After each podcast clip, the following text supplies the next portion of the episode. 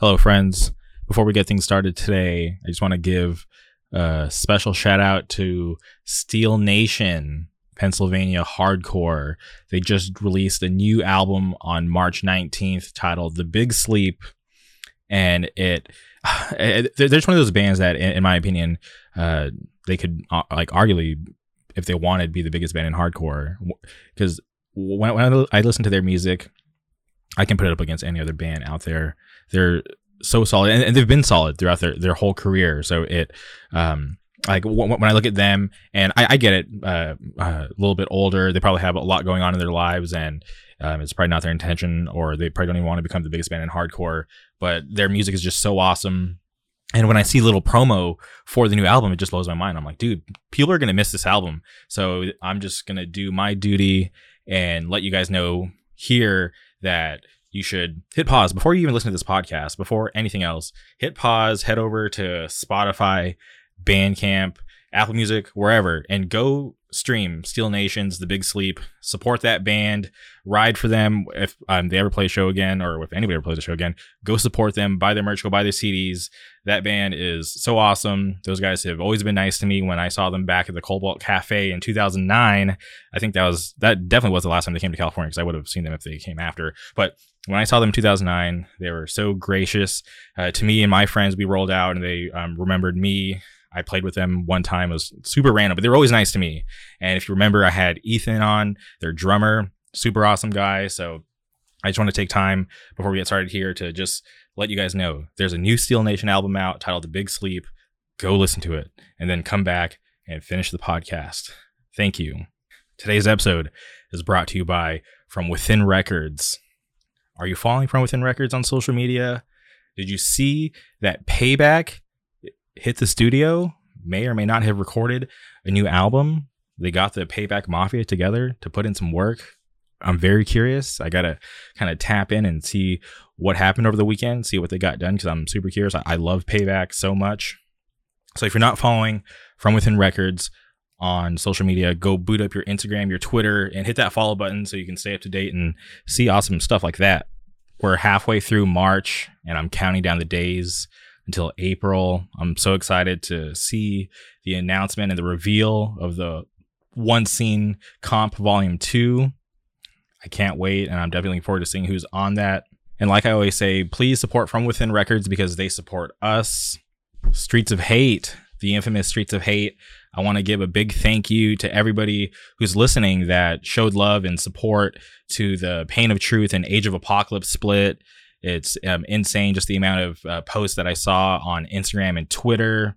And to everybody who pre ordered a record, thank you. There's less than 50 green copies available. So um, if you haven't gotten one yet, do yourself a favor and grab one before it's too late. But seriously, shout out Nicole and Alex behind Streets of Hate, always working hard and doing awesome stuff for the scene out there in New York. On today's episode, we travel to North Carolina we had to track down Paul from Fake Eyes. Such an awesome band. And uh, from my standpoint, I really enjoy the music and I'm into the band, but there just seems like there wasn't a whole lot out there. So I had to kind of fill my curiosity, track down Paul, and pick his brain about who he is and how he got to being in Fake Eyes and just hearing all about the band, the current material. Uh, shout out to the latest record, A Drip Is All We Know, and if you haven't checked them out yet, they're super awesome. They have demo uh, 2018 that's out there, and their latest record, like I said, A Drip Is All We Know, super awesome. I, th- I think the music is solid, and I'm really curious to see how this band kind of fine tunes their sound and kind of finds their lane and perfects it because they could go wherever they want. They're all talented, and I just love the music that they've put out. So it was a real pleasure for me to be able to sit down and talk to Paul. So strap in and I hope you guys enjoy this conversation as much as I did. So please, without further ado, welcome Paul to the show.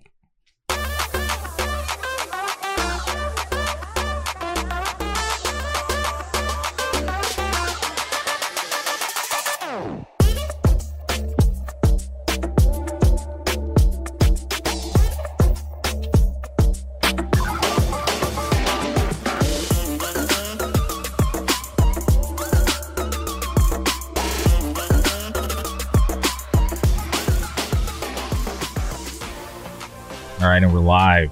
Welcome to the podcast, Paul. How's it going? Pretty pretty good. How are you? I'm doing all right. I'm happy you're here. This is, uh, you know, I feel like been a long time coming because I've uh, surprisingly, before I asked you to come on the podcast, uh, people have brought uh, fake eyes up to me before and they're like, hey like you should get this new band on the podcast and I'm, I'm always open to suggestions but it's just like i feel like when people make those suggestions it's always at the worst time because um, they obviously don't realize the schedule that i have so like whenever i get those i'm like all right cool like i'll try to work it in and i, I always try my best to um, you know reach out to bands that i uh, you know find interesting or enjoy the music so i'm stoked that you know you're finally here on the podcast to talk about your band yeah, yeah, I'm a fan of the podcast, so it's it's cool. Thank you. I, I definitely appreciate that. Um, before we go deep into the band, I'm curious about your upbringing. Um, have you, or are you from uh, North Carolina?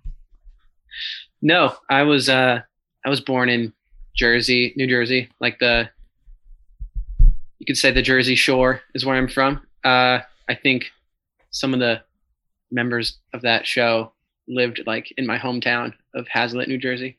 Uh, and then yeah, when when I was probably like ten or eleven years old, my my family we moved to, you know, like a suburb outside of Charlotte, North Carolina. Mm-hmm. Uh, so that was like almost fifteen years ago. I've never been to Jersey, uh, but whenever I think of like uh, New Jersey and like the Jersey Shore, I, I always think of the um, I think it's uh, the city uh, Toms River. Mm-hmm. Yeah, that, that's I think that's pretty close to where I was uh to where I lived. Okay, there's this uh, UFC fighter named Frankie Edgar who's from there, so that, that's like one of the few or first things that comes to mind when I think of that area. But but I've, I've never been out there before. Yeah, it's a it's cool. I like I like going back. It has a there's a nostalgia factor for sure. I think that's mostly what I like about it. Do you have like friends and family that are still over there? Friends, not really. No, like ch- I mean, not really a ton of like childhood friends or anything, but yeah, most of my family lives there. It's just my parents and my siblings who live here in North Carolina, basically. Okay. And what was that like, or that move like for you? Um, yeah, to be totally honest with you, it was really hard. I, you know, like, uh, yeah, that, that kind of was a formative experience for me as a little kid. Uh, I, you know, from from what I remember before in, in elementary school, I, you know, I I was like a straight A student pretty much, and you know, really well behaved and really just, uh, I was a good student. I was a good kid, and then, you know, when we moved, I think, you know, I wasn't ready for some of what I experienced, like just living in the South and kind of some different social customs and stuff like that. Um, it was a bit of a culture shock for me as like a 10 year old. And uh, it kind of had an effect on me. And it, definitely like kind of threw me off that path of that, that, that, like kind of academic path I was on. Uh, yeah, I remember doing really well before we moved. And then afterwards, I kind of like, it took me a couple years to really like adjust and feel at home. I don't know. Uh, that, w- that was a really formative time. I, I, wouldn't say I can honestly say I wouldn't be the same person if uh, we had stayed. I, I, wonder. I wonder how I would turn out if we stayed. That's interesting. I uh, when I was younger, I, I, was in middle school, and my uh, parents had just got divorced, and we like I, I lived in this house. And thinking about it now, is like probably like bigger than I remember, but um, it was uh, this house was like my, my immediate family my mom my dad and my sister and then like um my uncle had built like like basically like a whole other house attached to their current house so it was like two families like in one house mm-hmm. but when my parents split um uh, I guess my mom decided that we were going to move just just to the next city over, but you know, me being a kid, that just seemed like like a whole different experience. It was just like, holy shit, we're moving to. Uh, so we're living in La Quinta, and then we're moving to the city of Palm Desert, and that just uh, was something that I never imagined that I would do as a kid. And I, I didn't even know we were moving until I was in school one day, and I got pulled into the office, and they're like, "Oh, uh, your mom's here to pick you up. Like you're leaving this school, you're going across town." And wow, yeah, and it, it I was like so surprised and like kind of upset because I didn't even get to say bye to my friends. And when I was that age, that's all that mattered to me. Like was like my group of friends, and uh, you know that, that was uh, you know so important to me to to keep us all together. And then when I got that sprung on me, I was like, holy shit. And like, I had no option. I had to go, you know? So I, I went and did that for a year. And I like begged my mom. I was like, I just want to go back. Like, let me just live with my aunt and uncle during the week, and I'll just come back on on the weekends. And surprisingly, like after a year of me like you know begging her to let me move, uh, you know, to my hometown, she she agreed. But I went back and all my friends had gone to another school because like a, a, new middle school opened up like across town. So I was like, why am I even here? So I, I just like had no friends and got bullied, um, oh, which was which is funny, uh, but but uh, it was important because I realized at that point when um, you know people were like mean to me um, it made it made fun of me for the things that I liked. I was like, okay, there's no way I'm going to give up playing like uh, video games just to have friends. I was like, I'd rather do the things that I like and eventually find people that share similar interests versus just trying mm-hmm. to fit in. So uh, I, I appreciate that aspect, you know, that, that learning period. But yeah, I, I can't imagine what it'd be like to like you know move to like a whole different state. Yeah, that, that that's a really interesting uh, story. That that's uh, I don't know. I feel like you have a pretty unique experience with your you know moving back and then none of your friends being there. That's kind of weird. But uh, yeah, I you know I I I feel like I can relate to that to some extent because it took me a couple years. You know, I was in the fourth grade I think when we moved, so I took me a few years to really figure out where I belonged and kind of like find a group of friends that I could relate to and you know I, I i would say that i was bullied a little bit. I i, I you know i kind of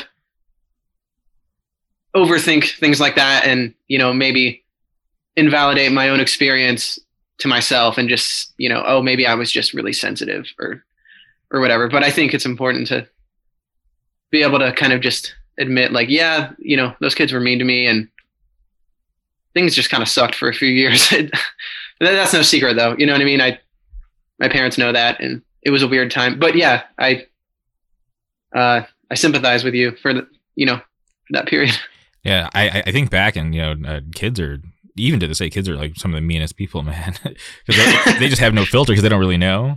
Yeah, but which is uh, kind of funny, but. Uh, that's insane because for me growing up uh, like internet wasn't really like a thing yet it was like developing so uh, a, a, lot of the people that I was like close with when I was younger were just kids in the neighborhood. Like my uh, next door neighbor when I was in middle school uh, was my best friend, and then eventually like just moving around a couple times, we still try to stay in touch, but you know it was just harder back then because no cell phone, no social media or whatever. So mm-hmm. you know we I, I try to stop by, but it wasn't that that easy. So I'm curious for you when you were younger, um, was that like you hanging out with kids in the neighborhood, or did you have to like make friends like online?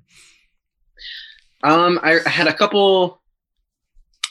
Um, yeah, the first few years until you know, for the most part, I hung out with kids in the neighborhood and just like kind of played sports with them and stuff, or skated or whatever. And you know, I wasn't that into sports, or even I wasn't even that into skating too. To be honest with you, I was wasn't that good. I always kind of still felt out of place among the you know the skater crowd, and you know, I definitely felt out of place with the you know the the athletic kids, but that that's just who lived like down the block. So I I just kind of tried to hang out with them, even though I kind of it wasn't until I really got into music and kind of met like kids that I went to school with who like the same music as me that I felt like I had a group that I could truly fit in with, you know. And um, had you always done music? like as a kid was that something you're always interested in or was that something that you kind of grew with when you made your new friends no i was definitely always into it i, I got my first uh, the fir- my first instrument is drums actually oh okay and my parents got me my first drum kit for like my fifth birthday or my fifth i was five years old i think for mm-hmm. christmas i think um and that was really cool um yeah it was probably like a $100 like plastic drum kit but i I beat the hell out of it. And then, uh, so yeah, you could say I have always been into music. Did you keep up with it? The drums? Yeah. Yeah, for a while. Um, because I started playing guitar. I started learning guitar when I was probably around that time in like fourth grade, maybe. Um, but it was I was kind of doing both, and I was mostly playing drums, and then I think I kind of committed to guitar when I was I decided to to make the transition into a identifying as a guitar player when I was about 14 or 15. Okay. And I haven't really played the drums too much since then. That's interesting. And did you ever get another set of drums after that, like that first kit? Yeah, I did. Uh, I don't remember even what they were. I, I was still pretty young. I, I didn't really mm-hmm. pick them out. It was just my parents just upgraded because they could tell I was getting better. But uh, I think they're still in my parents' garage actually. But yeah, I never. I, I was still too young to really get into like, I don't know, having a nice drum kit the way that, you know, I'm into like guitar equipment now. You know. Mm-hmm. Yeah, when I was younger, I, I had some friends who would play like the acoustic guitar, or they would have uh, drum sets, and I was just I was always so fascinated because it would just seem so foreign to me because I to this day I don't know how to play an instrument. Mm-hmm. I tell stories about how I, I, was in this pop punk band and I played the keyboard. I, and I say I played the keyboards. I didn't really know how to play the keyboards. I just made noise. But um, it, it's, it's it's always just fascinating to me because I just think about it and I, I, listen to music every day and I I sometimes just think about like man I wonder what the like writing process was like for like you know this song or this album because mm-hmm. I'm just not talented in it and I don't understand it. So when uh, people like you make awesome music, it, it just always blows my mind. Yeah, thank you. Uh, yeah, thanks. And did you ever take lessons, or you all just like self taught? I took drum lessons for a minute. For for a minute. Um, my dad plays guitar a little, so he showed me the basics. Mm-hmm. But I think I kind of just took it from there. I never really took guitar lessons. Okay. Did, did you ever uh, go to YouTube? Because I feel like uh, YouTube's a great place to learn how to do things. Nah, I, you know, I was still a little kid when YouTube started. Mm-hmm. Um, I just didn't really understand it. I don't think I was really that aware of it at the time. I didn't. I kind of we we didn't really have like a computer in the house all the time growing up. Um, so I kind of am a a generation or so behind. I think on like computer skills, and I think I, it was just not something I was fully aware of. You know, the possibility of learning learning guitar through YouTube or anything. But I remember my parent for like my birthdays and stuff. My parents would buy me like Green Day and Nirvana like guitar tab books. Mm-hmm. Came with like a CD or a DVD to like play along to. I, that's I learned a lot through through those books. And uh, at, at, that point with those books, because I, like I said, I'm not familiar. So did, did those books teach you how to read the tabs, or did you already have the knowledge on how to do that? Um, my dad probably just showed me how to do it, and then I would just kind of listen to the song and read along, and then just figure out how to play it from there. I'm not really good at, you know, reading real music. I just mm-hmm. kind of look at the numbers. yeah, that's uh, that's crazy, but that's cool that you're able to learn at such a young age. The the one time that I uh, was like trying to learn to play an instrument, I, I was with some friends and uh, they're like, we have to start a band. The the scene's like lacking good bands, and this is when I was like living in Palm Springs. So um, one of my uh, well, I don't. I, I shouldn't say friend because we don't really speak anymore. But this this guy um, that I used to be friends with, he he was like he's like we need a bass player. Like you have to learn to play bass. It's it's easy. Just come over and I'll teach you. And I don't think he realized that I'm I'm left-handed. Mm-hmm. So I oh awesome. I, I, I definitely didn't know that. But um I I showed up and he he asked me, he's like, "Oh, are, you right or left-handed?" And I, I told him left-handed, and he's like, "God damn it!" And he got like super mad because he was like, "This is gonna be like so so much harder. Like I don't have a left-handed bass." And I was like, "Whatever. Like I'll just play um, right-handed. Like we'll figure it out." And I just was not dedicated. He, he like mm-hmm. I, I think I tried like three or four times like letting him teach me, but I was like, dude, like I'm moving. Uh, and the, the, other guy that, that was in the band with us, um, he had just gotten like a girlfriend and uh, I'm, I'm trying to remember the time. I think he had gotten her pregnant. Um, okay. So it was like, so things were getting more serious with them. So I was like, dude, as much as we want to do this, like, it's not a good time in our lives because, like, but but like our buddy's about to have a baby. I'm moving away. I don't know what you're doing. So it's just like, do we really want to try to start something right now? Mm-hmm.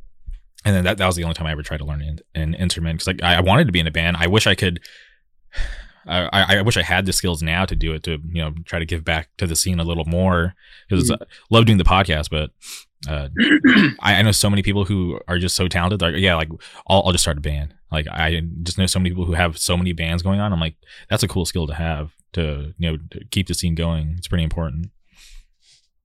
Yeah, it's fun, but I think, you know, you're you are giving back by doing the podcast and giving people like just a platform to kind of express themselves in a different way. You know, just like the way zines are, or that you know, at one point zines were like vital for like spreading information about, you know. So and um, you, you mentioned zines. I uh, like reading zines. So um, you know the like I, I have some friends who, who do zines. Shout out uh, Carter Holmes. He does like the uh, From Within fan zine. And then I, I have friends who've just done like one-off zines, and I'm like, dude, I, I want like more from you because uh, they, they put so much effort into this one zine, made it like made, made it super cool. And I, I just I just love getting uh, people's uh, perspectives on hardcore because obviously um, we you know view it and have different experiences. So it's always fun to be able to you know kind of peek into other people's brains or see what they think about certain bands or musics. Mm-hmm. Yeah, I love them. They're, it it's really especially now with like the internet. They're it's pretty obsolete like form of you know media, I guess. But it's just I think if you're doing it for like the nostalgia factor, that that's basically the only reason to do it and to just create something tangible. You know that that's really cool. Uh, I don't think it needs to be this like you know big production like some of the I don't know like Maximum Rock and Roll or something like that. Like mm-hmm. you know, th- there's just no need for them really at all. But I just like that people still do them because it's cool and it's fun. Yeah, I like to see people get get creative, or like you know do those like uh, the digital like flip books and make it like a little more interactive.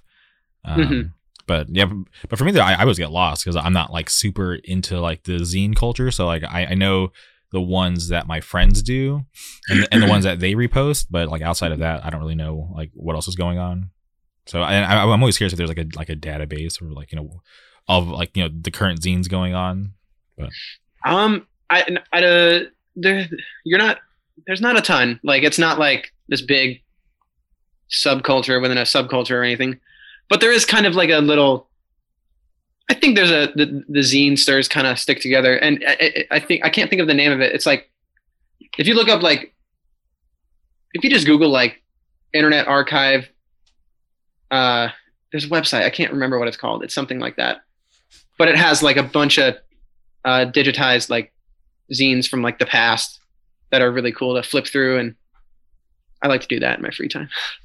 Yeah, it, it trips me out when I see like old show flyers and like you see mm-hmm. like some of the bigger bands now were like you know on like the lower part of the build back then. It's like wow, mm-hmm. I wonder what I it was that. like. Yeah, and it's cool to see them. You know that they put in the work and you know they were at the bottom of the flyer, but now they're you know doing big things, headlining stuff, and doing crazy shows.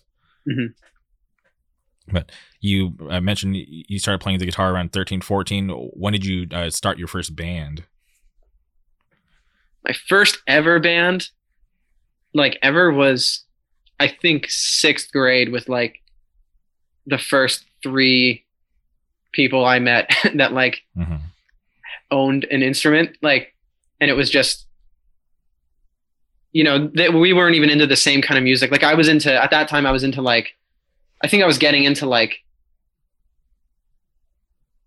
yeah, that's kind of when I was getting into like the Fat Wreck Chords, like style of punk. Mm-hmm. That's and then like the one kid just listened to. I played the drums. The guitar player listened strictly nothing but Avenged Sevenfold. The bass player literally liked nothing but Linkin Park, and the singer like he knew a Panic at the Disco song. I think so. I think that was his credibility.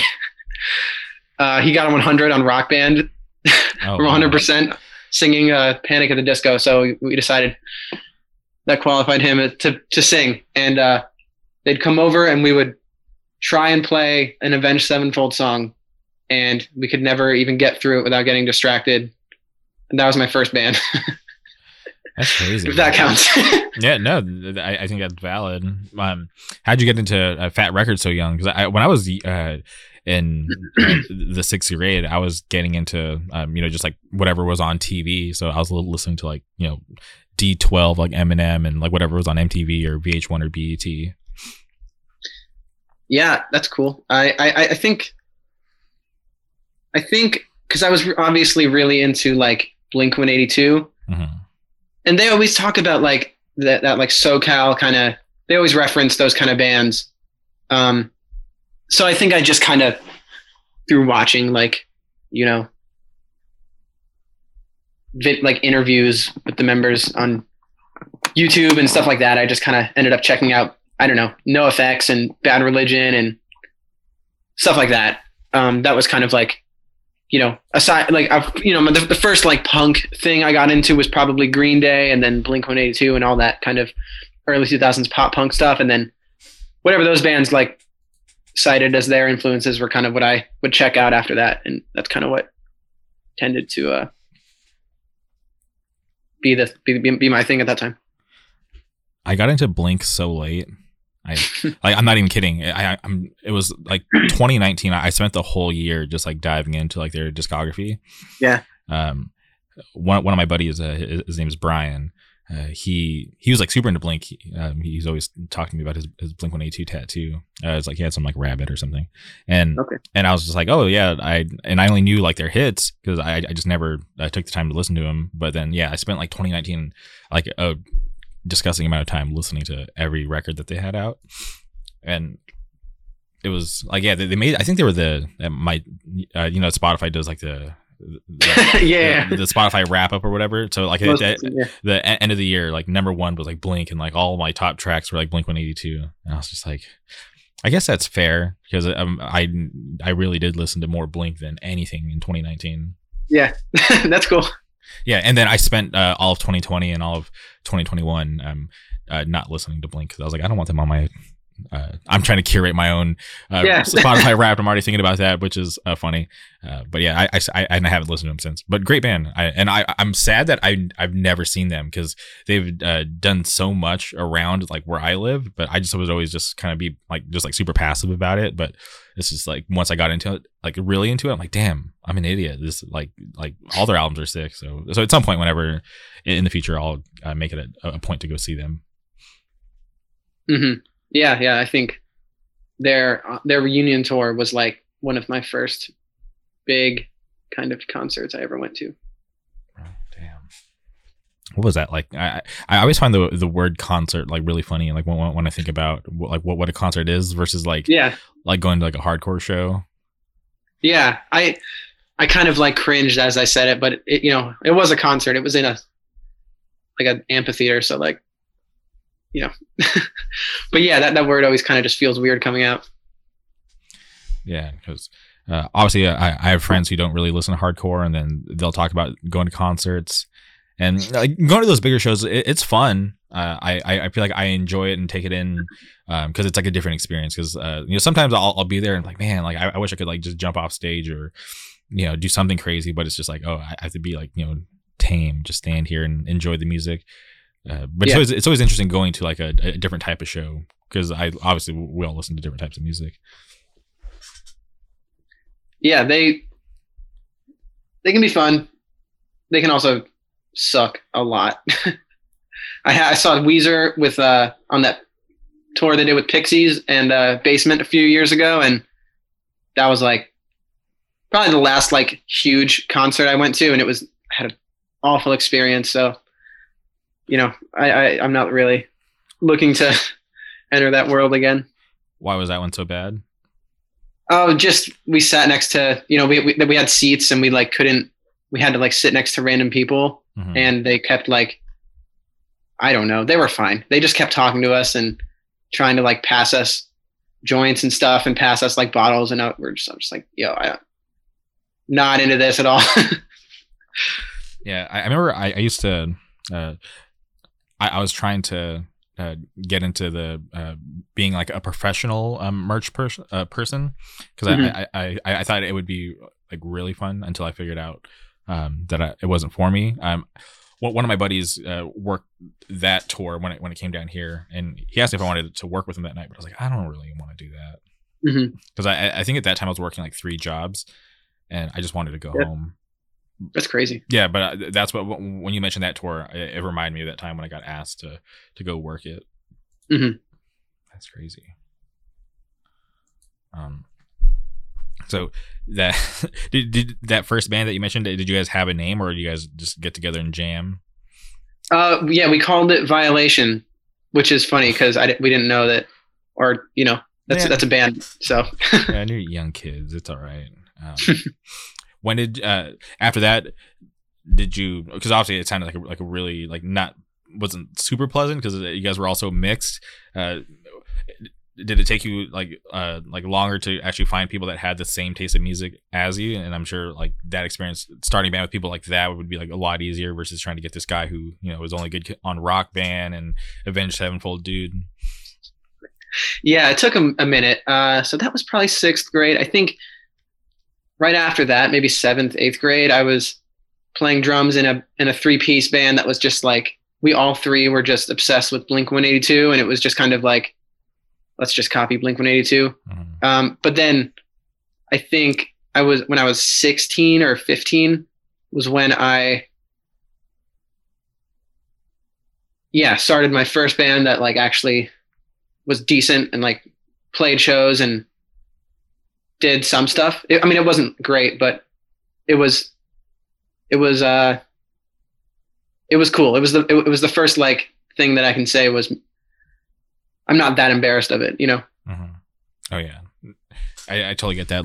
Uh, like the two bands that, that I was in, um, we did a demo for, for the hardcore band, which is luckily like uh, it was on MySpace, but uh, it got purged when all the MySpace stuff got deleted.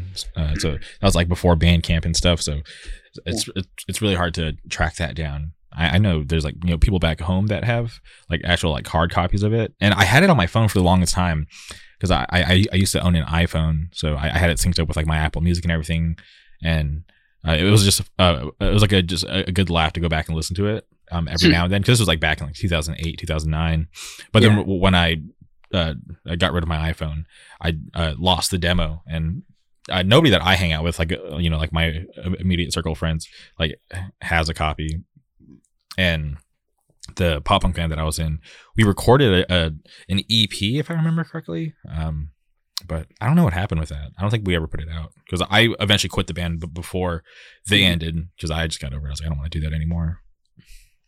Yeah, you got to hold on to that stuff. That it, it's fun to go back and you know just listen to where you were creatively at that time. dude when I, so for the hardcore band i did uh, I, I was the the vocalist and i didn't even know we were recording. I was uh, at home and I, I got a phone call They're like hey uh, this guy who lives in your neighborhood has a studio in his house and we're recording the demo today. And i'm like what? I was like dude i've never recorded before. I don't know what to do. And they're like just show up. It's fine and i I literally had no idea what I was doing there, and, and it, it was just obviously like I've only like played live shows, so uh, like not being able to hold the mic. I was like you know in like this weird like studio booth thing, and I, I just felt like I was really unprepared, and I was kind of upset because I, I was just kind of thrown into it. I was like, and I, I wish I had more preparation or you know got to practice at least or something, Mhm. but it, it was it was terrible. yeah, yeah, that can be hard. Yeah, I didn't like because I, I lost my voice. I was like you know trying to scream as loud as I could, trying to make it sound cool, but it was just yeah. I'm happy that we got it done to you know to say that oh cool like we recorded whatever, but it was just I, felt like I could have done a better job and just knowing that so like whenever I would listen to it I'm like man I, w- I would have done things like a little different, but it was just so much pressure like we're, only have two hours and uh, Oh our our guitar player at the time he was like and I don't know if this is normal but he was like tuning in between every song. I was like dude we have two hours this is just a demo like we're not like on a major label we're like you know paying this out of our own pocket like just Yeah. get it done. Um, so yeah, it was a lot of weird pressure. Yeah, that that sounds that sounds hard. Um, so uh, with your old band, uh, did you guys do like a like a demo or or anything, or was that just like a you thing you just do live shows? yeah, we had a demo that I think it's probably still on Bandcamp, but I don't want to say what it is Okay. because uh, I don't want people to listen to it. But okay, it was okay. It uh, it it should still be on there, but yeah, well, I've Alright. gotten better since then. okay, I'll I'll get the link from you um when we're Okay, yeah, sure. because I'm I'm definitely curious. Um, Okay. okay. So uh, you, you started uh, you know that band had its run. Uh, how long until you, you started getting into uh, like the idea of doing fake eyes? Okay. Um. So that band, the one that I, I was just talking about, Uh-huh. Grant, who plays guitar in Fake Eyes, was in that band. So I've been playing in bands with him since I was basically 15. Oh, okay. That's awesome. Yeah. So we have a pretty good chemistry, you know, for like writing. We, we work well together. Um, uh, so yeah, for after that, I did another band that was kind of similar. It was kind of like just title fight kind of copycat band. And then, Mhm. um, at the same time, I started playing in bands with like the Magnitude guys. We did like a pretty cringy like youth crew band for a minute, and you know, I think around 2018 was when I kind of, or you know, 2016 I want to say was when I kind of started like not not being so uh, just derivative and kind of able to like you know step outside of my influences and kind of just I don't know hone in on my own creativity in a in in a little bit more of an original way. I mean, it was still like influenced by the same stuff, but you know, I I, I guess in 2016 was when me and, and and Grant from Fake Eyes kind of started getting into that kind of like you know hum like centered stuff. Uh, and we did like one or two bands before Fake Eyes that were kind of the same idea, just because we are both really into that kind of stuff and wanted to. Uh, we just wanted to do something like that. Um, but it, you know, it took until Fake Eyes for it to really kind of become anything at all. Not that Fake Eyes really is anything, but you know, you know what I mean. For now. Yeah. Soon, soon. uh, you, you mentioned hum, and I, I find that pretty interesting because I, I feel like at, at this point, um, when people talk about fake eyes, like um, they they always mention hum. Is, is that uh, uh, cool for you, or does that is that kind of annoying? That like it just feels like um, it's like you're kind of like weirdly tied to this band because obviously like you know, there's that similar sound. Yeah, I don't really care. I mean, it was like, you know, it's definitely like the demo especially was like let's just sound like hum because they're Mhm. so good. Like if we can create something that's like a little bit good, then if it sounds like them, then it'll hopefully be like a little bit good. Mhm. uh so yeah, I mean there's no like I'm not pretending. I didn't mean it to make it sound like I didn't that was absolutely like what we were going for was like let's sound let's play in a band that sounds like hum but you know a, a, as things kind of progress with like the you know the that uh ep we did um I, I i'm trying to move away from it a little bit and especially more so now than ever like the new songs that we're working on really don't sound like hum at all i think. So but you know i don't care. They're not i don't think people are wrong when they say that. They, they're it's pretty it's pretty accurate I found myself on the the Hum uh, subreddit, and uh, I was uh, reading a thread of people uh, talking about fake eyes, and it seemed like a lot of people were like really pleased with the sound.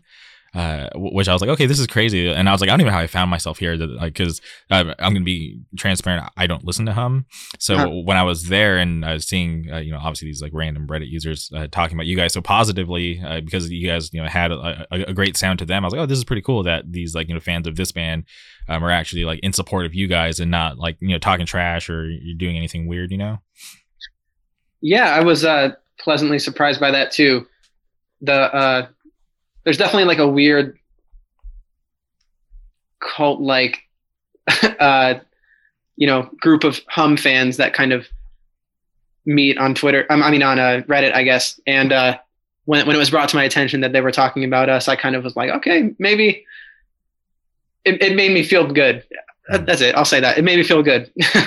Oh yeah, yeah. You, should be proud of what you guys put out with that demo because uh, I, I thought it uh, sounded good, especially with the uh, you know the, the two tracks that you guys put out there for for it being a demo sounded uh, professional to me. Cool. Thanks. Yeah, our friend Jeremy did that.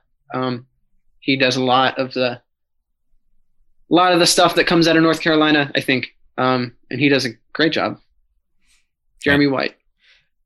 So you and uh, Grant have been working, uh, you know, or doing music together for a long time. Uh, I'm curious how you guys met. You guys like just meet at school, or uh, it's actually like kind of a funny story.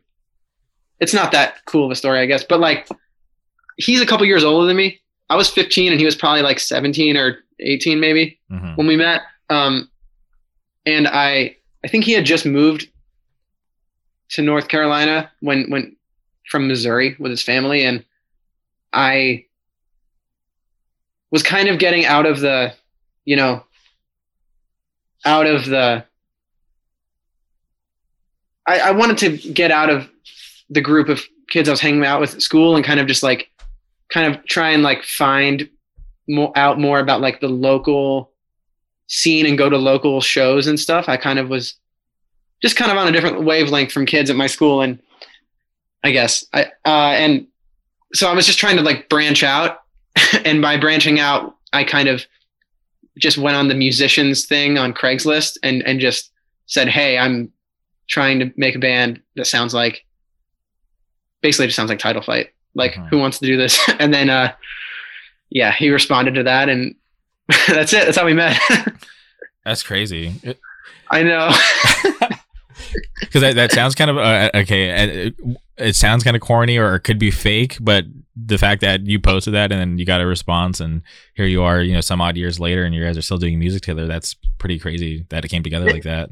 Yeah, it speaks to the le, le, the legitimacy of it, I guess. But I, I also made like I drew by hand like flyers. Like, have you seen School of Rock? Uh, it's been years. There's this scene where he's like hanging up flyers, like looking for band members, and he has the, his phone number hanging from the bottom. hmm And I basically just like drew a picture of me and wrote, you know, looking for drummer, guitar player, whatever. And I had my phone number hanging from the bottom, and I, my parents helped me like put them up around town. And I don't think anyone took my phone number, but that that's that's kind of what I was doing at that time, just kind of desperate to just meet anyone who I don't know, just wanted to play music with me, I guess. And Mhm. uh, I guess it worked. You know, on Craigslist. That's looking back. I I don't know what my parents were thinking, just letting me like meet with a random person as a little kid. But you know, that's pretty funny. I think it's funny. I'm not that embarrassed of it. I guess. Yeah, because I uh, there's like some local um, music shops down here that I've had to uh, frequent for like, you know equipment for the podcast and um, whatever. I, my old roommate, uh, he was like really into playing the guitar, so I, I'd always just go with him to just go try to beat on the drums while he was looking at um, you know seriously buying new guitars. Yeah. And, I, and we'd always laugh at the flyers because you know we'd see stuff looking for like a metalcore drummer that could play like the heaviest breakdowns, and I was and like I, I would read that stuff and think like this is a joke. Like nobody's gonna respond to this stuff. Like I can play the heaviest breakdowns. I'm like, okay, this is weird. Yeah, but, but it's I- yeah. So but when I think about your your um you know listing for looking for band members, it's uh, you know it's cool that it worked out, but it shows your your dedication too to wanting to to find somebody with a similar interest. Because I, I I definitely know what that's like, uh, being like alone and looking for somebody to you know uh, or looking for just any kind of you know uh, friends or um, new people to just share similar interests with. Yeah, yeah. I was definitely really looking for that, just because. I yeah, I guess no one from school was really into what I was into, except for I went to school with Connor, who plays drums in a magnitude, and he was a grade above me, and I didn't really know him that well at the time, but I guess he was. I, I knew that he played in a band. Mhm. So it, I, I, I, I, kind of a little bit aware of what he was doing, but I, I still didn't really know how to get in with like the local scene. So I was still kind of finding my own way, I guess. hmm Dude, when I moved to uh, Orange County, and it, it wa- like I, I when I realized that it wasn't what I thought it was going to be, and I uh, didn't want to hang out with the people that I was hanging out with anymore, and it, it's always weird trying to like remove yourself and uh, you know and like just trying to do it uh, and not have any like you know bad blood or whatever. Because obviously people are going to be offended, but it's just like you don't understand. It's like I don't want to be around people like you guys. Um, so you just you know just let me go. Uh, so I, I I was trying to find new friends, and it, it was seriously so hard because you know at, at that point I was at least like 20, 22, 23, and I I uh, hit like where I grew up. uh, at the time there was really no comic book shops. Mhm. And that's something that I'd really gotten into like right before I moved. So I would just hang out at our at at my local comic shop trying to talk to the locals that would show up. And I, I definitely came off as some like creep. You know, probably just like say, hey, like, what are you picking up this week? Like, let's talk about comic books. Um, Yeah. and it, it eventually led to to me, uh, you know, uh, getting to know the people who worked at the shop, and then um, eventually, in some weird way, I uh, stopped shopping there and started going to this other shop across town. And the owner of that shop is like a legit friend of mine. He he uh, you know he, he's been there for me when I needed him and uh, you know lifelong friends. And I see him uh, you know at, at least once a week because I, I still shop at his comic book shop. And he's just a, a great dude. Shout out uh, Enrique Comic Hero U. But uh, but yeah I, I definitely know what it's like. And, and even now um people listening they they can't see but we're on video but if you see like all these like things above my head these are all like you know K-pop albums um and, oh yeah. and I don't know anybody like you know uh, personally that likes K-pop, so I've just been kind of going down this weird path. Like, and it started like uh, probably like, maybe at, at this point, uh, eight or nine months ago. Um, but uh, you know, some people who, who listen to the podcast reached out uh, on Instagram, uh, you know, commenting on like the weird like K-pop stuff and like the Korean dramas that I post. They're like, hey, like we like this stuff too. Like, like um, what's up? And I'm like, oh, cool. Like this is this is awesome. Like you know, people reaching out because uh, you know they like the same stuff, and then come to find out they don't know anybody else that likes the same things either. So we just like naturally became friends. So it, it, I feel like it just kind of works itself out um, eventually. Yeah, the internet is a lot makes that kind of thing a lot easier.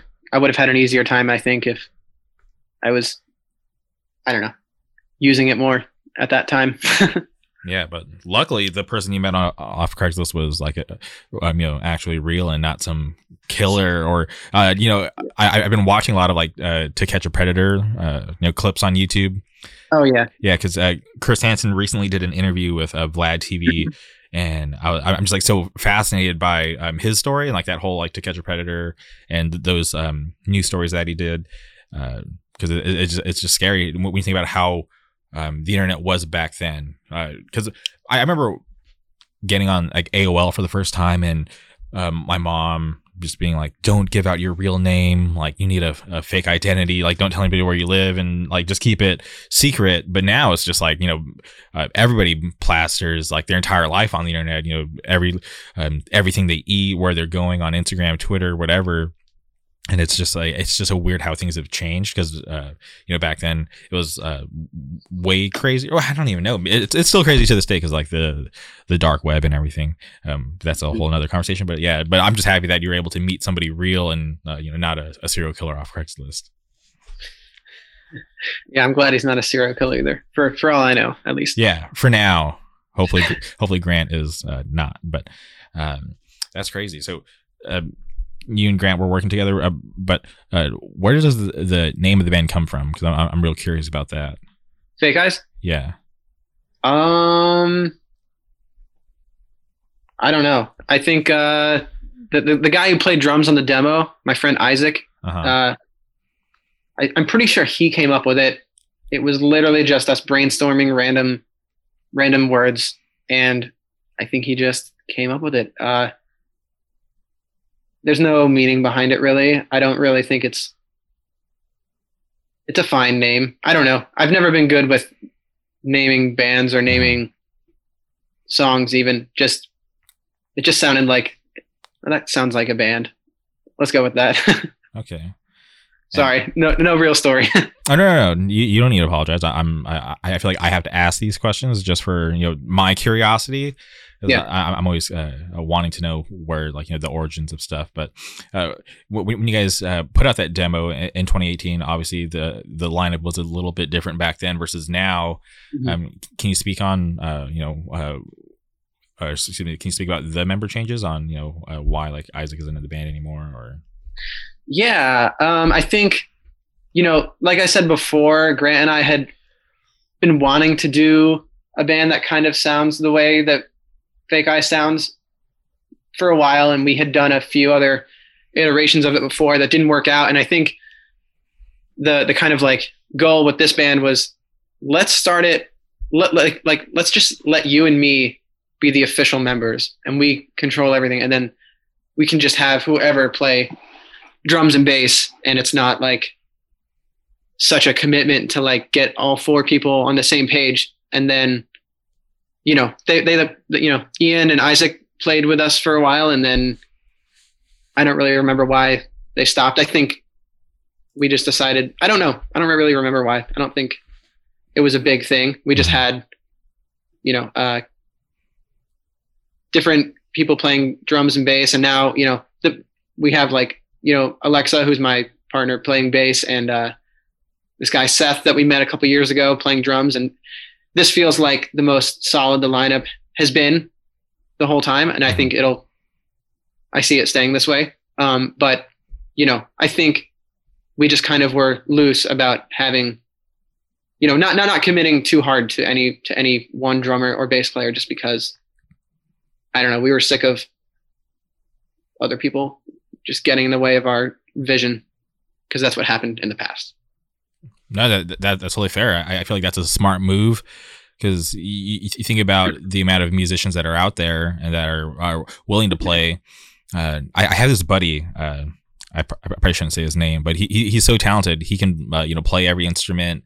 Uh, he can sing, and um, we were having lunch probably like about a month ago, and he was uh, just complaining about how he wants to do it because um he he was in a band that that was gaining traction, but uh, you know pandemic happened and I, I think that just kind of like threw off like you know everybody's just like you know whole vibe on the band. So yeah, um, they just haven't obviously they haven't been able to do anything, and and and also didn't help either that they were in the middle of like doing like a rebranding for, for some weird reason. I I argue that they should have kept the same name, but they uh, uh I'm not sure if they even announced that they were changing their name, but um you know, and they were just like changing their name and, and kind of just going in a different direction with their sound, and I was like, all right, that's fine. Like you know, you guys are it's your thing. I, I hope you know you guys uh, you know succeed, but um it all just got put on pause of the pandemic, and then we were at lunch and he's complaining about how he wants to do a band, and but he, but he couldn't find members. And I, I told him, I'm like, dude, you can play everything. Why don't you just record a demo yourself and then kind of seek out members afterwards? Because uh, I'm, I'm sure you could get a lot of people to um, agree to want to do to do a band, but I feel like that's just a, a, lot of talking. But I feel like if you were to present them with something like, "Hey, like come do this with me," like I got a, like a demo, just learn the songs, and then we can you know maybe try to take it a little more serious after that. Yeah, I, I I told him like I I feel like he would probably have more success going that route versus like having people agree and then flake on him, and then now he's kind of back at square one with nothing. Um, so I, I kind of get with you and Grant wanting to just kind of just kind of spearhead it and then just kind of find people along the way. So I, I, I totally. Can, yeah, I, I, can totally see that because it, it, sucks when you guys want to um, obviously have a vision, um, but are, are, being held back by other people when um, you can kind of progress without them. Does mm-hmm. that make sense? Totally. Yeah. It, that, that, that works for us. Um, I, I think that uh, what you described is a good, is a good way, you know, when, when one person has a clear vision to just execute it the best they can on their own and then, you know, find other people to work with later once the idea is kind of on paper because then it it, it it, makes the beginning a little easier i think. I recommend it. Yeah and there, there could be people out there that uh, aren't even aware of uh, you know you, like they could be on the same page as you and want to play that type of music or you know you know or that music could you know touch them in a certain way that you know they didn't even know was possible and you know bring them to you so uh, i and and he's totally capable so it's just like dude if i had your skills i would do it mm-hmm. But cool. when you guys put out that demo back in 2018, uh, do you remember what the re- reception was like? It was pretty good from what I remember. Um, I know we had a uh, the first few shows lined up pretty pretty pretty much right away. Um, when, when we started, I think that was when.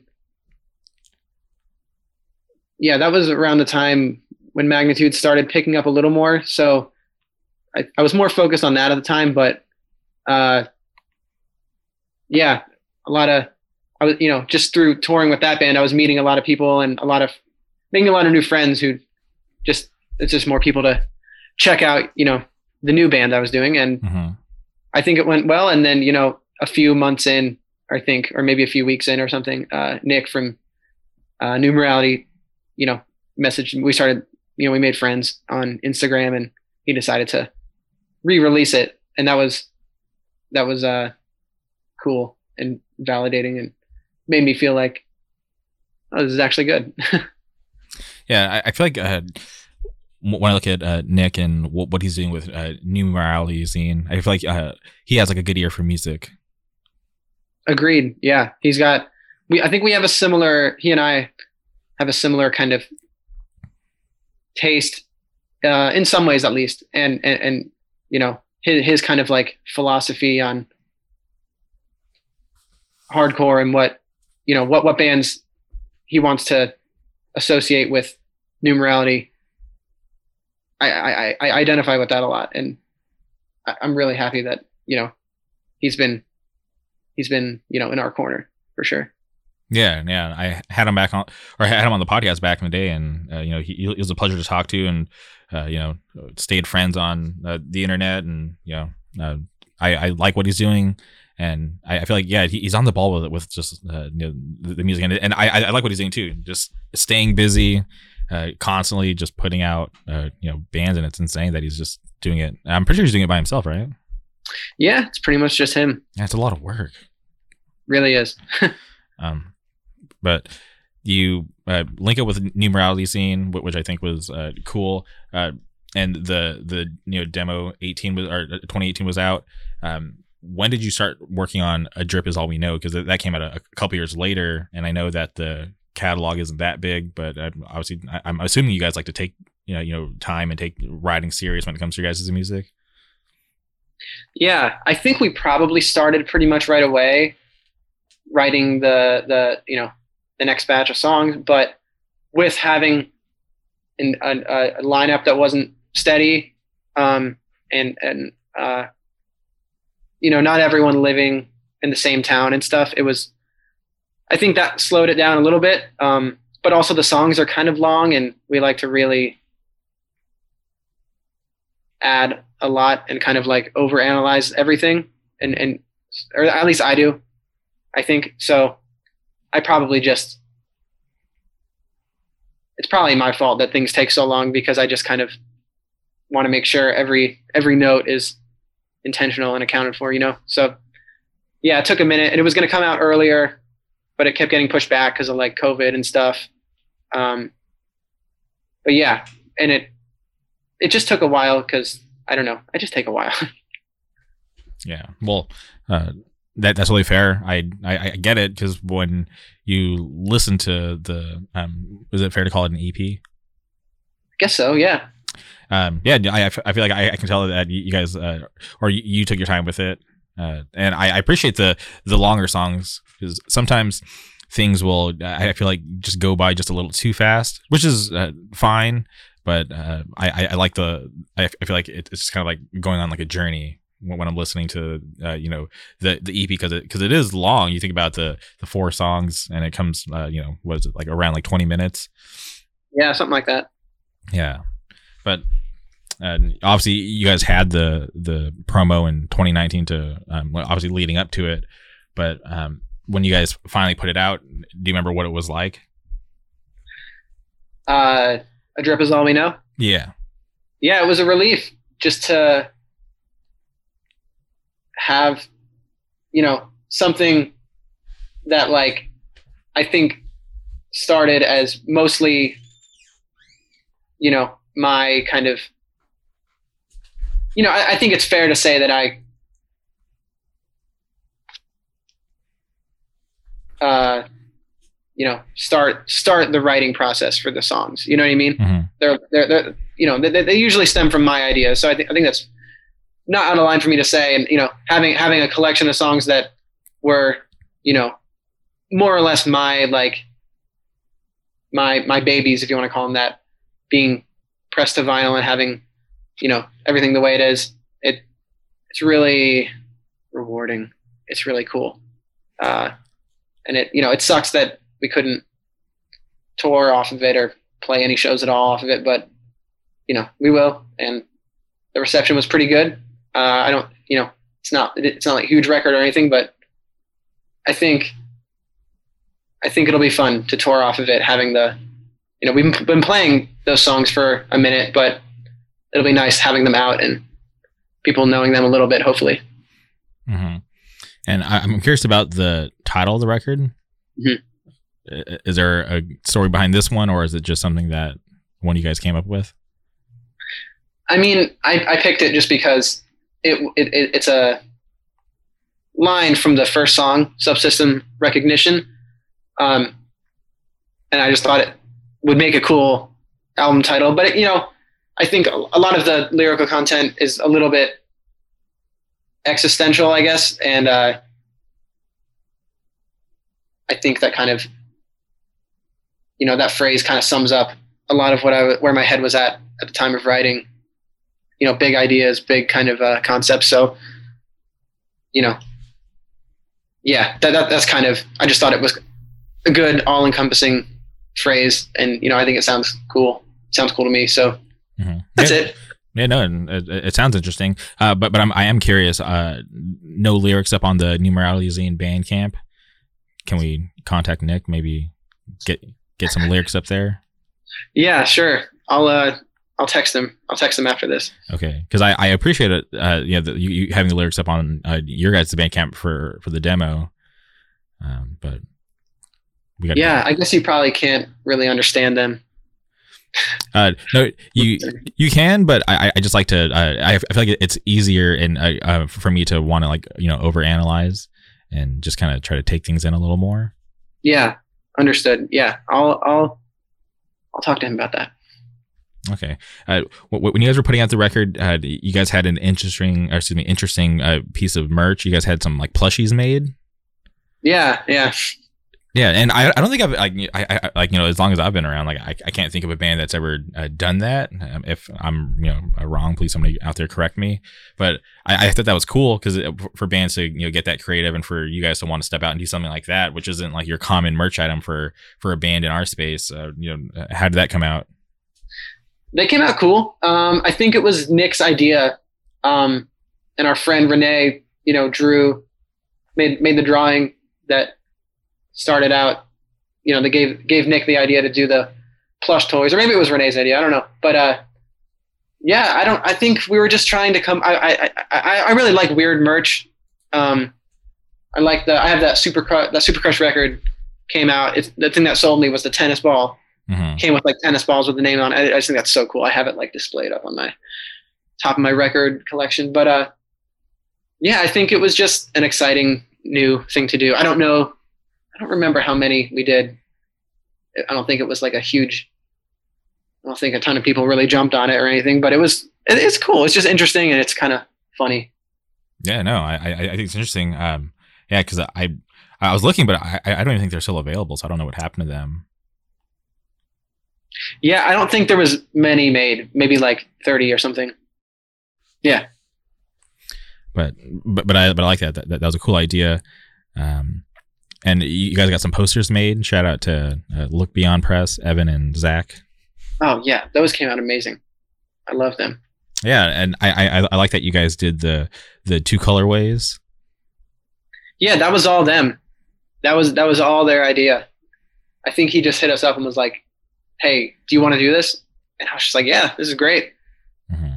That that's literally it. it. You know, all thanks to all thanks to Look Beyond yeah, uh, they've uh, done some pretty cool posters, and I, I, I like that bands are uh, you know willing to uh, work with them and just put out uh, just more like more tangible things for uh, you know the fans out there to to purchase. I I think it's cool to to have you know posters, plushy dolls. You know, I'm outside of just the normal stuff like records and T-shirts and stuff. You know, totally. So you mentioned, uh, uh, you know, wanting to, you know, play these songs live. Uh, you, you, guys did a run with uh, Soul Blind. Mm-hmm. Can you talk about what, what that experience was like? Because I love that band, and I, I, wish something like that would make it out to the West Coast, like uh, Fake Eye, Soul Blind. I, I, think you know, you guys linking up with like Modern Color or um, anybody else out here, I would just be super awesome. Yeah, love Modern Color too. I think I would love to do stuff with them. Uh, the Soul Blind tour was cool it was cool to like tour with a band who kind of like you know comes from the same like kind of hardcore perspective but isn't strictly a hardcore band and kind of like you know they, they, get where we're coming from we kind of get where they're coming from and it's just there was a mutual understanding i think. And uh, the shows were really good. Um, they were really cool. We played with a lot of really cool bands. Um, yeah, it was a lot of fun. That's all I can say about it. I, I am curious when I was um uh, trying to find some live sets of Fake Eyes. There's there's not that much out there. Yeah. Which I'm kind of curious about. Is that uh, by design? Are you guys trying to be a, a, little mysterious, or are people just not recording your guys' sets? Yeah, I don't know. I I don't really know. Uh, I wish there was more. I wish there was a little more because I think the two or three sets that are on there on YouTube just aren't that good. And uh, I kind of wish something cooler was on there. But I also just feel kind of like weird asking someone like, "Hey, will you film us?" I just kind of want someone to do it on their own because it just feels weird, like narcissistic to just be like, "Yo, man, film me." yeah, no, I I can totally get that. Uh, yeah, I, I I would feel weird. Uh, yeah, being like, "Hey, my band's playing. Can you please be here and film us so we can put it on YouTube and get more exposure?" Yeah, I mean, yeah, it's just not my vibe. But I do wish there was more. Okay, well, hopefully, uh, in the future when shows are starting to happen again, you guys are just in the right place at the right time, and there are some awesome filmers there that would capture your guys' set. Yeah, anyone listening, uh, if your phone happens to be pointed at me, you know, I won't I won't say anything. But I, I, I do find it interesting and cool that there was a video from you guys' first show because I, I, feel like that's pretty cool to be able to look back on uh, that moment for the band. Yeah, I that's a fun video, and you know we didn't play like the tightest or anything, but it was fun because our set was a good length, but we only played three songs, and that kind of was that was cool for me. And you know we played like with a lot of friends, bands and stuff, and it was just good vibe that whole show. It was an awesome first show to have, and you know we we definitely stood out, obviously, especially with having the long songs and being the only like kind of melodic band on the bill. But I like that. It was fun. Hmm. So uh, we we talked about uh, Soul Blind, um, but like your band Fake Eyes, you're one of those bands that isn't hardcore, but it's like closely tied to the hardcore scene, and obviously you, you play the, the, the hardcore bills. Um, is, is, that something that um, you enjoy? Because because I I think it's, it's not like weird, but it's uh but it's cool that there's uh, these bands that obviously aren't hardcore bands, but they can come into our culture and be like fully accepted. And then there's like you know certain bands that like will champion and try to you know push them as hard as we can. And I feel like uh, Fake Eyes is going to be one of those bands. Yeah, I, I enjoy that uh, I've always enjoyed that kind of music that like, you know, the title fights and the Texas is the reasons and stuff like that. Quicksand, just like, you know, bands that are like, you know, post hardcore, I guess is like the, the term. That's, that's something I really think is cool, especially from like the '90s perspective. So I think people thinking of us in that way is really cool just because that's what I'm a fan of. Um, I, I, I, like playing hardcore shows. I like playing, you know, indie kind of shows or shoegaze with shoegaze bands or mm-hmm. whatever. I like playing all of it. I like all those kinds of music. So it's not a big deal. And, but you know, playing hardcore shows is fun. Yeah. Cause, um, I, feel like, and you also, I'm like, I'm sure you've experienced the the two different uh, types of bands. Obviously, um, you know, you're in Magnitude, so seeing what a Magnitude show is like versus uh, what a Fake Eye show is like, I feel like it's just like you know, um, just two totally different things. Totally. Yeah, and there are things about you know playing in a band like Magnitude that I don't like that I get to kind of be submerged in like the opposite for fake eyes and that's refreshing. Um but you know playing in magnitude was fun too because it's fun to see people go crazy. They're both great in different ways. Yeah i'm i'm curious uh, if you can see this sign back here. Yeah. I saw I noticed it earlier. Dude i uh, and i have this uh, sign from fya that I, I took off the front door I, I had to leave with something because that weekend was uh, for me um, something that I'll, I'll never forget. Yeah. And and I, have talked about it like a million times, uh, and I, I, definitely toned it down because that was uh, you know uh, two years no um, over a year ago at this point. So I feel like people have heard enough about it. But I'm curious uh, what that weekend was like for you because I remember your, your guys' set and it just being uh, super insane. Oh, I mean, without a doubt, one of the best magnitude sets. It was one of the best, probably one of the best days of my life. You know what I mean? Just like the like, it's just wild to like create that kind of reaction, um, and just you know be the thing that makes people do those things. That that's really weird, and it's really unique to you know our subculture and i really like that and i had a lot of fun doing it that that that, that show is unforgettable absolutely yeah it's legendary i I'll, I'll, like I said, I'll never forget that weekend. And yeah, I, I was compelled. I was like, I, I, was like, I hope I don't get in trouble, but I'm just gonna do it anyways. I'll, I'll just, um, you know, uh, I'll figure it out. So I, I, I uh, took that off the front door and I was just like, I have to keep this perfect, like all the way to California. Yeah. And um, I actually um I, I went with um Evan from Look Beyond. Um, he was like part of the group that I went with, and I I, I left it with him, which was sad because like we had to leave him in Florida because he got sick. Um, but he, he bought a bunch of posters, so um, he kept them all flat. I forgot what he put them in. I'm trying to remember, but I was like, please just put this in there. Um, it's not that big, and I'll pick it up from you when whenever we, we get back to California. I'll, like we'll, link. But um, yeah, so I, I brought that all the way home, and I, I went and bought a frame for it, and I hang it proudly on, on my wall. It, it looks like some weird award, but it's literally just the the welcome sign. Yeah, that's cool. Yeah, but, but it definitely means a lot to me. So it, it, it's pretty funny and, and I have sh- and I have shown it to, to, to Bob Wilson, and he, he thought it was uh, like pretty funny that, that I took that. Uh-huh. So shout out to uh, FYA. Hopefully, we'll get back to it soon. Totally. So uh, you briefly mentioned uh, new songs from Fake Eyes. Uh, can we expect anything a- anytime soon? Because I know it's uh, uh, it hasn't been a year since a, a drip is all we know have, uh, you know has been out, but uh, I, am curious. Uh, are you guys gonna put try to put something out this year, or are you just gonna you know um, take your time and maybe wait a little longer? We're working on what I'm gonna refer to as an LP. Uh, okay, awesome. Hopefully, it works out to be an LP, and that I can actually come up with enough songs. But uh, that's the goal. Mm-hmm.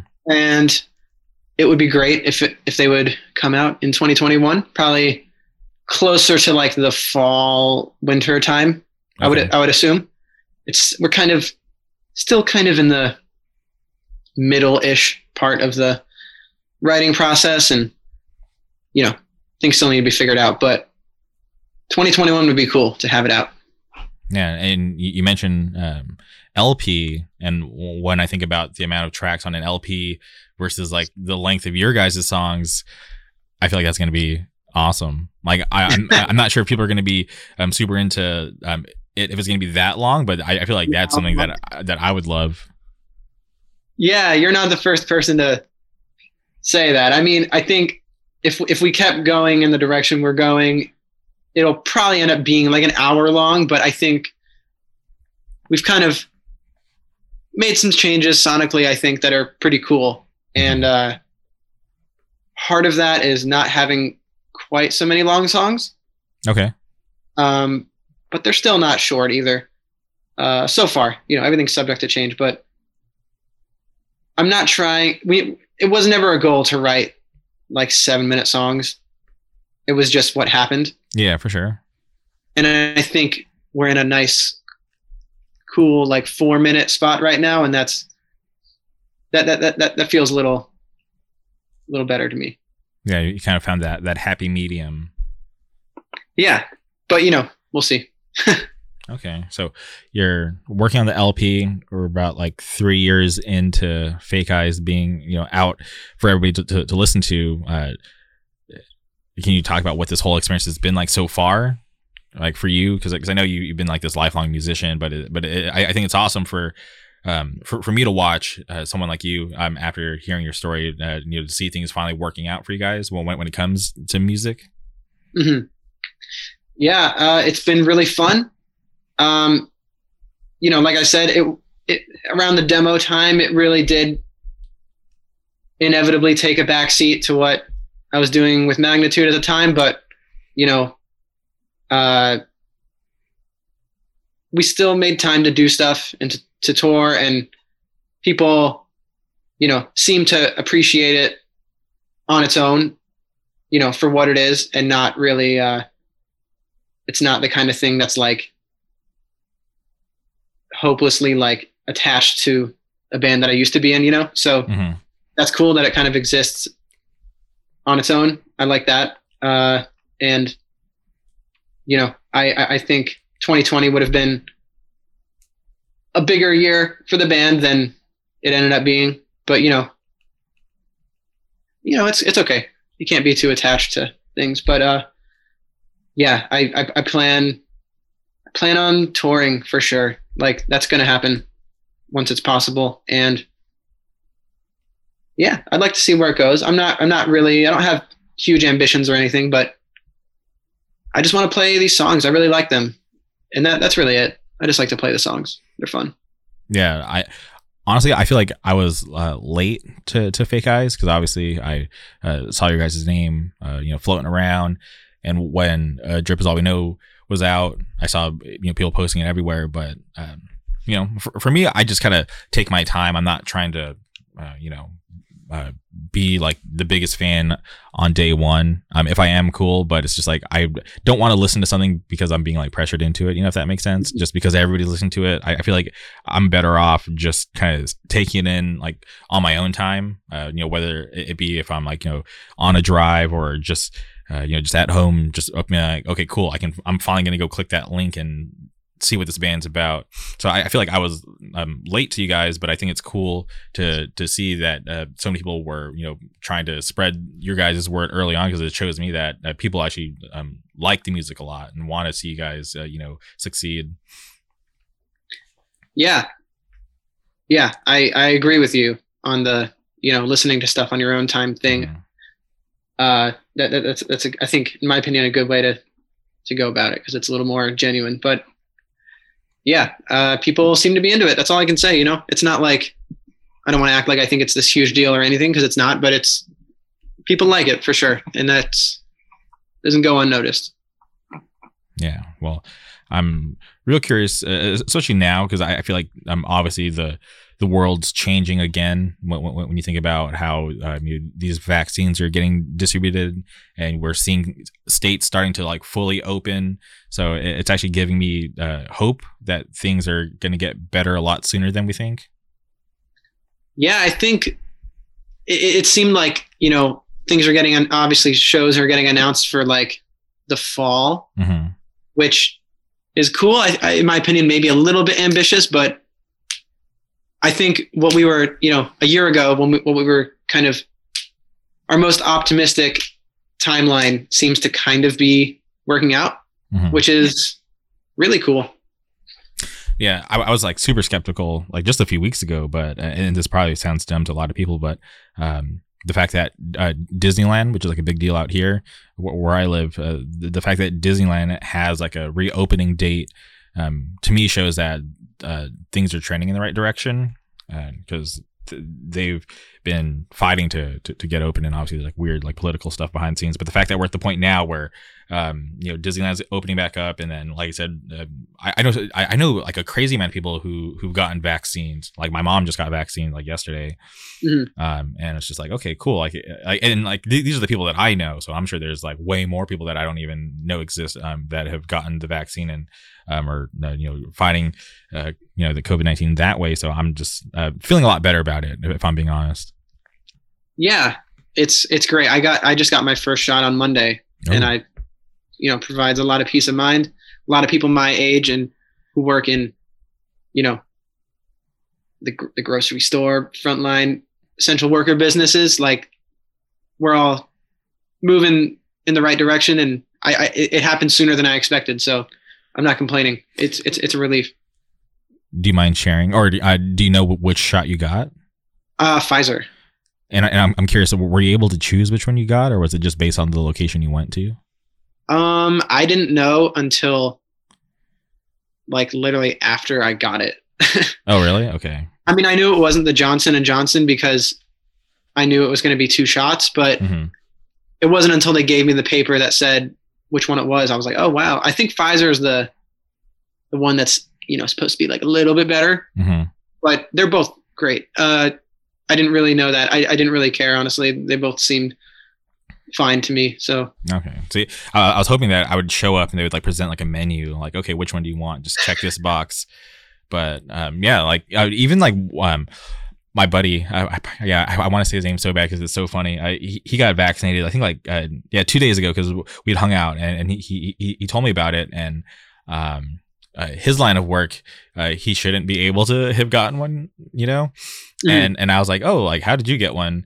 And uh, he he- he had told me he's like, oh well, like my buddy works at the the spot, so he just kind of um, filled me in, and I just showed up, and I was like, okay, because like I, yeah, and I was like, uh, that's cool. Like uh, I, I'm glad that you got it, and you're uh, you know trying to help and fight it that way, and I'm wanting to get. Vac- vaccinated so I can just you know kind of have be a little, a little more peace of mind when, when when I think about it because uh, I, I got COVID at, at this point probably like almost two months ago now, Mhm. and you know beat it. It, it was it was fine. Uh, you know, just was sick for a little bit, and then here we are now. I'm I'm okay. I was you know I survived, but I, I'm just uh, wanting to kind of have a little more armor when it comes to it. That's the way that I look at it. Like, cool. Like, let me get these Yeah. shots. COVID ain't coming back. I, I'm I'm one to know against COVID, and I'm trying to keep that positive record. You know. Yeah, absolutely. Yeah, even though because I obviously, uh, I I guess like the cases of people getting it, you know, multiple times is rare, but I just don't want to, you know, be in that class because it, it it was not a pleasant experience. I was, uh, you know, because obviously you know people it, it affects everybody differently, but for me, I I was down for like like a week and a half, two weeks. Yeah, Yeah. totally. Yeah. Yeah. I think there's also like it sounds like there's some degree of immunity for a few months at least. So hmm that should buy you some time until you can get the shot. Yeah, but I'm still out there trying to dodge people. Like like when, when I'm when I'm out in public, in my eyes, everybody has COVID. And get away from me. Yeah, absolutely. Yeah. I'm kind of desensitized to it just because I work in a in a store. I work in a Whole Foods, so like I just like I'm around hundreds of people a day, And- Mhm. you know, that's really stressful. But I guess I got used to it. Yeah, and, and if I'm being honest, I the the like you know I I got it in 2021, but all of 2020 I was basically expecting to get it because of work, Um, Mhm. but uh, but I, I but I didn't, and I- I'm not even sure where I got it uh, when I did. Pe- People were asking me like, "Oh, like what were you doing? Were you out partying?" And I'm like, "No, I don't do anything. I work, do the podcast, and go to the record store and the Yeah. comic shop." So got it at one of those places, but I'm not sure where but it was pretty funny. I, I was getting um because obviously I, I got tested uh, multiple times and I was getting calls like on my phone like California COVID teams calling you. And I'm like, how the hell is this popping up in like my my contacts with like their name? uh huh. Like, this is That's weird. strange. Yeah, and they're like, you've been reported to the Orange County uh, COVID tracker. Your case has been uh, you know uh, tracked down. I was like, oh, this is weird. That is weird. Maybe they really are tracking us. Well, Maybe it's not the vaccine that's going to track us. It's the it's the virus itself. it's the virus. Well, you have uh, been chipped, you know, in your first shot. You, you don't. Yes. you- wait, uh, we, we actually talked about it the other day, right? Yeah, I think you responded to my story. Yeah. Oh, yeah, yeah. Because and then somehow we, we got to talking about Taco Bell, which actually our conversation about Taco Bell, I went and got Taco Bell the other day, so they should cut you a check. That. Um, I brought in business. yeah, I and I got some potatoes. So shout out to Taco Bell's potatoes. They're back. If, if you're not aware, I, I was actually kind of nervous to order them because they weren't on the menu. So I just uh, you know uh, told the guy uh, that I wanted the potatoes in my crunch wrap as if I knew they were there. But I was like, I was seriously sweating. I was like, I was like, I'm gonna I'm gonna sound like an idiot if he tells me that they're not back yet. But um, but luckily they, they were, and, and he put them in there, and I, I sounded like a professional. But I was seriously so nervous. Yeah, that's nerve wracking. I ordered, uh, you know, the day after they announced it or whatever. I was like, all right, I'm gonna go get some of those potatoes because they're so good. And then I ordered it. I ordered it, and and and uh, there was like a five second like moment of silence, and I was like, oh my god, am I about to get like laughed at? hmm yeah, it's, it's always uh, nerve wracking. But I, I did see my buddy shout out Ron from Buffalo. He was posting his order about how uh, you know he, I, I guess he'd been counting it down the days to go back to be able to give him his his Taco Bell order. So. Uh, I, I said that's pretty funny, but it, it, it was definitely a, a big deal when they got rid of it. Which uh, I'm, I'm always curious on like why they made that that decision. Yeah, I don't know. It is weird.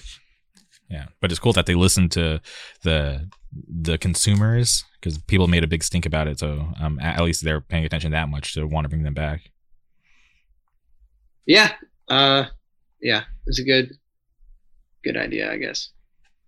Okay. Well, damn, Paul, this has been awesome. I, I'm glad we were able to finally sit down and talk about the band. Obviously, when the the LP or you know we're calling it the LP right now. Um, whenever the that comes out, would love to have you back to talk about that record. That sounds great. I'd love to. Hell yeah! Thank you. No, um, I, I definitely appreciate it. Uh, before we sign off, is there anything else you want to say or shout out? New band from Atlanta called Hubble. Check them out. Okay. Um, new band from Jacksonville called Leaving Time. Check them out. They're really cool too. Uh, like that name. New North Carolina band Ends of Sanity. Okay. Um, what else? Those are probably three of my favorite like new things that have come out. That's awesome. Those are three bands that I've never heard of, so I'm excited to go check them out. Cool. Oh yeah. So seriously, thank you again. Thank you everybody for tuning in. I, I appreciate all of you, and we'll be back soon.